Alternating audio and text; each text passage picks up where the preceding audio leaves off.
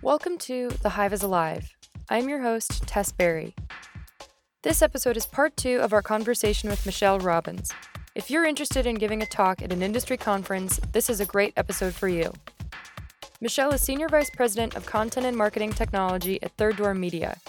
She oversees editorial content for sites such as Search Engine Land and Martech Today, as well as hosting industry events, SMX, and Martech.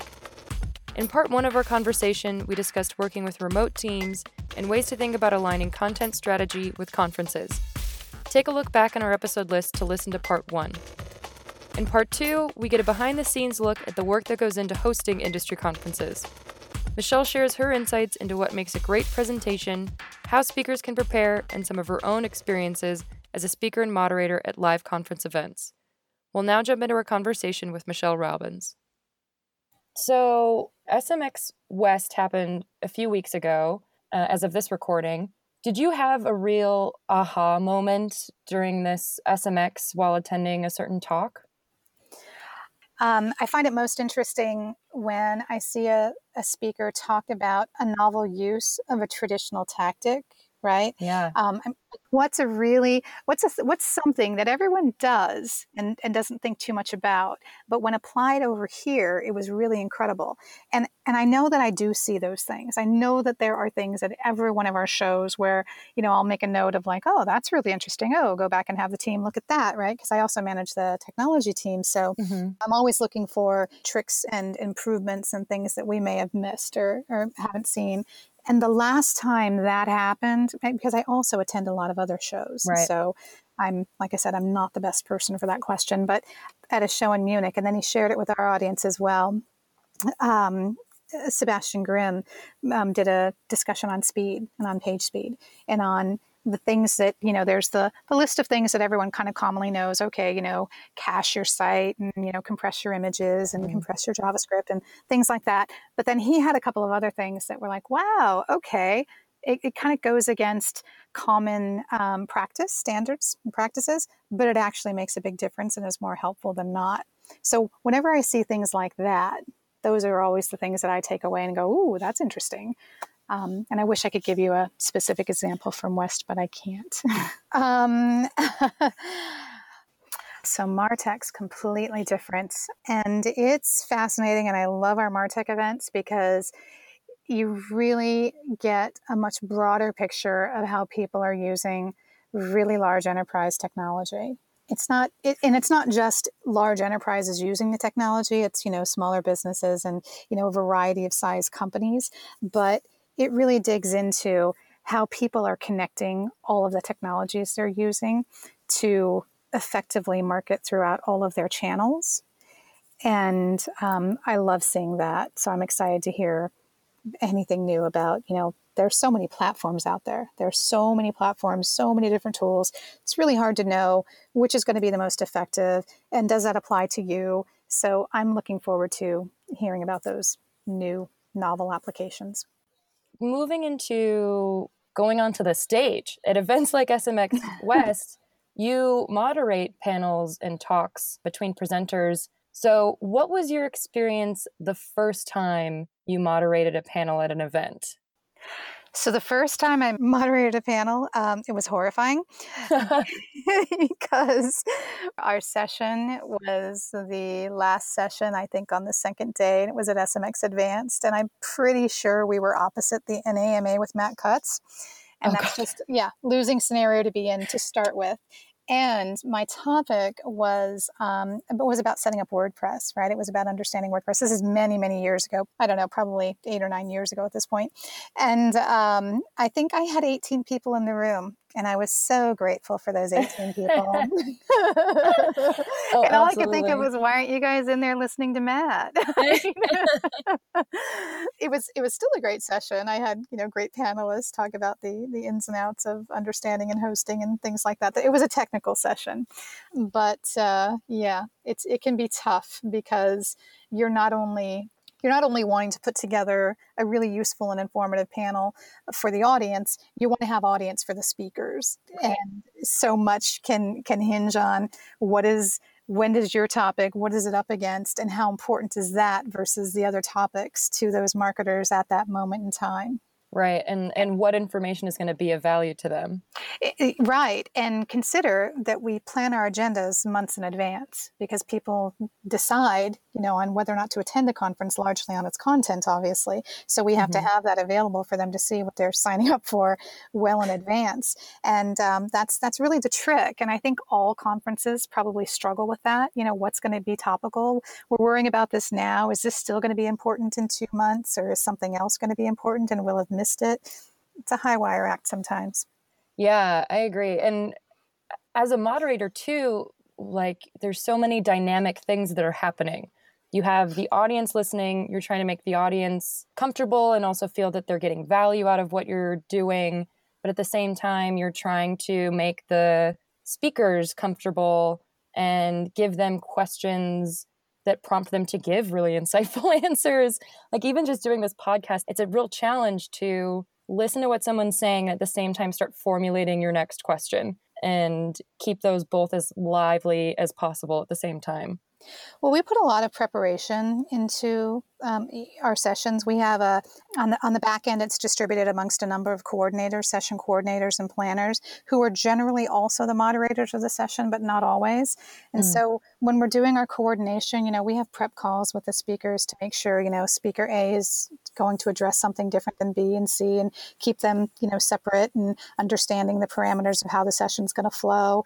Then we also um, we ask for decks a number of weeks in advance. I think usually about two weeks out, which makes people crazy and they hate it because they're like, "What if the world changes next week and it's not in my deck?" And so I always trying to impress upon people like you can know something and talk about something, and you don't need a slide for it. So right if everything changes in the world, then you just get up there and wing it because you're a marketer that knows what you're doing and you can do that. It's not as important to have every fact on every slide, right? But it is important for us to get that information in advance so that we can have a check of saying, okay, yep, they're addressing what we all talked about and what they said they'd address, and it looks like they're going to stay within their time frame because you know you want the speakers to be respectful of the other speakers' mm-hmm. time as well, and you want to make sure that there's not a lot of crossover of content. You know, um, there was one year I wish I could remember what the chart was, but I'm not kidding you. I think I saw five decks for one show that all used the same chart. Oh, gosh. and it was like, okay, somebody needs to change this out. People are going to tire of seeing this on screen. Yeah. And so it's really important for us that we get those things in advance so we can um, understand what they're going to be talking about. And then that also helps us to formulate some questions in advance, right? So we already right. know, well, they're going to talk about this, so I'm going to ask them about that. And that gives us a little bit of a heads up and an ability to um, be prepared even when we get to the Q&A portion. It's about planning, communication, and then things happen when they happen. So having that room to improvise when needed, that those are like kind of the key elements to make make good content and put it out properly and in the right time frame. Right. Uh, and it's a challenge. oh, definitely. If so, you've seen numerous speakers and talks over the years. So, what are some tips and insights that you've noticed for making a great talk and being a good speaker? I think that the best thing a speaker can do is be prepared and really know know what you're presenting. So there's a mm. difference between knowing a topic and knowing your deck. And if your deck doesn't match what you really, really understand as a speaker, you know, sometimes I think that um, in some in, in, some organizations, I think the person doing the talk is not the person creating the deck, and right. that is really evident when you get to the stage. If somebody else makes your deck for you and you haven't had a long time to really internalize it and understand it and understand the flow and the data and everything, it's going to be evident because sometimes I almost feel like decks can be mm-hmm. um, a little bit of an unfortunate crutch because then people rely on what's in the deck versus relying on their own intrinsic knowledge of something. And I always find that the best speakers are those who are, first of all, they're talking about something they're really passionate about and that they have a really big depth of knowledge about. Because then, even if they, you know, they can go off book, right? They can, you know, whiz through their slides and not necessarily speak to everything that's on screen, but they're still speaking to the topic and they're speaking authoritatively because they really know it. So I think the important thing for mm-hmm. speakers mm-hmm. is don't pitch for something that's like, well, I think I want to talk about this. Pitch for things that you can really, really get down in the weeds about because what our audiences respond most to are speakers that can provide really good tips and tactics because most of them are coming to the shows to learn something new, to learn something that they can take back and apply to their marketing campaigns. And those kinds of tricks and tips and you know some of the best best things you can learn from other speakers come from just somebody, you know, talking about a topic they're passionate about. The comment you made about speaking to a deck that you didn't create, I find when putting together any deck, just the process of formulating your thoughts into that format like makes you realize how much you knew that you didn't really realize you knew or how deeply you've thought about it. Mm-hmm. And that you can talk about it without those pages being right. there. So kind of imagine the worst case scenario where the AV fails and or the electricity goes out. Could you still talk about your topic? Yeah. Right? And everyone should still be able to have a 15 minute conversation with someone about the topic they were presenting on to really be a powerful and authoritative speaker. Yeah, maybe those are good um, prep tips for a speaker to do a practice round of your talk without the deck or have a conversation about it, not relying on your deck or your notes to feel that you actually know that topic and you feel like an authority. Yeah, I agree. That would be um, that would be a fascinating challenge, I think, for most. Maybe we'll do that. maybe, maybe, we'll do a panel like that. We're surprised. We're not going to use your decks. We got 15 minutes. Go. Suddenly, everyone's like, "I'm never speaking for SMX ever again." right. Well, it's interesting though because I do think that, you know, the people who are wanting to speak and are putting themselves out there, they do know the content, right? Yep. And I think that uh, you, if you didn't, you wouldn't be putting yourself in that position because who's just like, I think today I want to get up and speak in a room full of strangers. Um, nobody does that, right? but the people that do, do it because, you know, they're passionate about the topic and they want to get out there and they want to share their information with people. And um, that, that can come across whether or not you you remember every line and every bullet point and, and everything that, that could go on the screen. I remember I attended a uh, workshop by Edward Tufte. Are you guys familiar with his work at all? I am spacing on the name of his incredible book, but it's it's essentially about the best ways to show data, right? And it's not usually a pie chart, you know.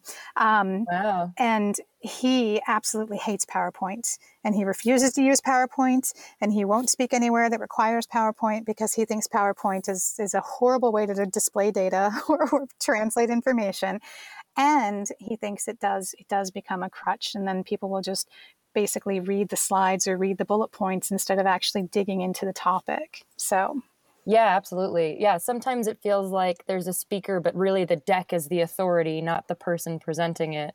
Um, and, and, and, you can feel that as an audience member. You can, you can. That's why um, I think some of the best decks I've seen are those that don't have they don't have a lot of copy, they don't have a lot of bullet points. They have you know some data and some references and things like that, but mm-hmm. you know the speaker's not up there reading the deck. Right, and I think that's a great insight for maybe people who want to give a talk at an event to kind of develop their career, but maybe have some fears around public speaking or being in front of a crowd like that. But yeah, just knowing that you're the one who has all the uh, authority and information on the topic could be a way to provide some of that confidence to talk in front of a room full of strangers. Yeah, absolutely. Because it is weird. Uh, it is. have you noticed a change in the types of speakers you're seeing at marketing events, like diversity in speakers or the focus of talks or the backgrounds and job titles of speakers? I haven't noticed a difference, um, especially with ours, because we have a very specific audience and we need very specific kind of speakers. We need mm. marketers that are doing the work to be talking about the work, right? Mm. Um, but I have noticed that a lot more conferences are making really good efforts to have more diverse panels, to have speakers from a variety of backgrounds within, you know, the field that they're in. Meaning, right. you're seeing more diversity across genders and cultures and um, and things like that more than you used to, and that's a, an incredibly positive thing.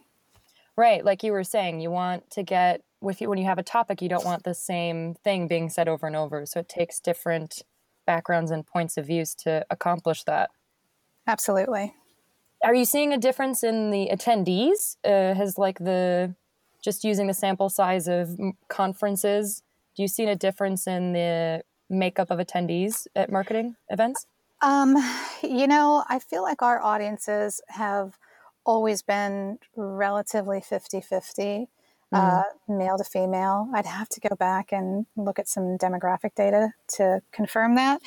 Um, I can tell you what's remained more static, unfortunately, is the uh, gender makeup of who pitches for our shows because this ah. is and i know this has been a big you know as part of the getting more diverse panelists and getting to to 50-50 parity men and women much less than diving into getting better diversity across cultural backgrounds it, has been a challenge because uh, we're very active in going after speakers right approaching people and specifically recruiting but what I can tell you is that historically, and this is over a 10 year timeline because every couple of years I reanalyze the data, we mm-hmm. only get about 30% of the people pitching for our shows are people we can identify by their name because we don't ask gender when people pitch um, if they're male or female. And we do better than that with our panel overall, our, our number of speakers, but the you know 30 70 split male to female hasn't mm-hmm. changed and that's that's disheartening to me because there's been so much so much publicity about people wanting more diverse panels, you know, people encouraging women, put yourself out there, put yourself forward. Um, and I'm just not seeing it in our data set. And I'd like to see more women out there pitching for our shows.